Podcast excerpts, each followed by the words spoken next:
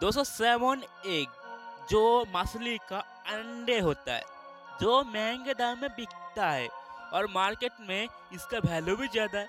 मगर seven egg और जो मछली का डीम में, मछली का अंडे में कितनी प्रोटीन मिलता है, आपको क्या पता है?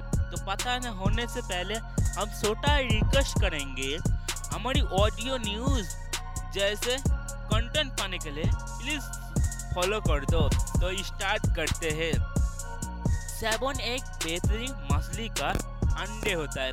हर एक मछली का अंडे तो होता है दोस्तों जो उस अंडे को कहते हैं सेवन एक। जो सेवन एक बेहतरीन अंडे जो मार्केट में कोई हज़ार रू, रुपया दे के जो खरीदते हैं इंसान।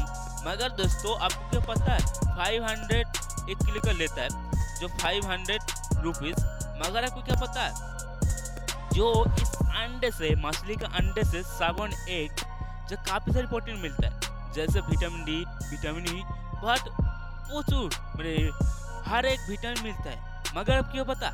जो मछली का मांस खाते हैं हम लोग, उससे भी ज़्यादा विटामिन मिलता है मछली का अंडे में। दरअसल हमारी बात नहीं दोस्तों, काफ़ी सारे साइंटिस्ट का, काफ़ी सारे डॉक्टर का बात है दोस्तों। तो दोस्तों सावन एक दरअसल ऐसी बेहतरीन बेहतरीन चीज़ है तो जो हर इंसान को खाना चाहिए, जो मछली का अंडे, मछली का मांस तो हम खाते मगर मछली का अंडे खाना तो चाहिए, क्योंकि अंडे में ज़्यादा प्रोटीन मिलता है। तो प्लीज़ हमारी इस चैनल को फॉलो कर दो, ऐसे ऑडियो न्यूज़ कंटेंट पाने के लिए।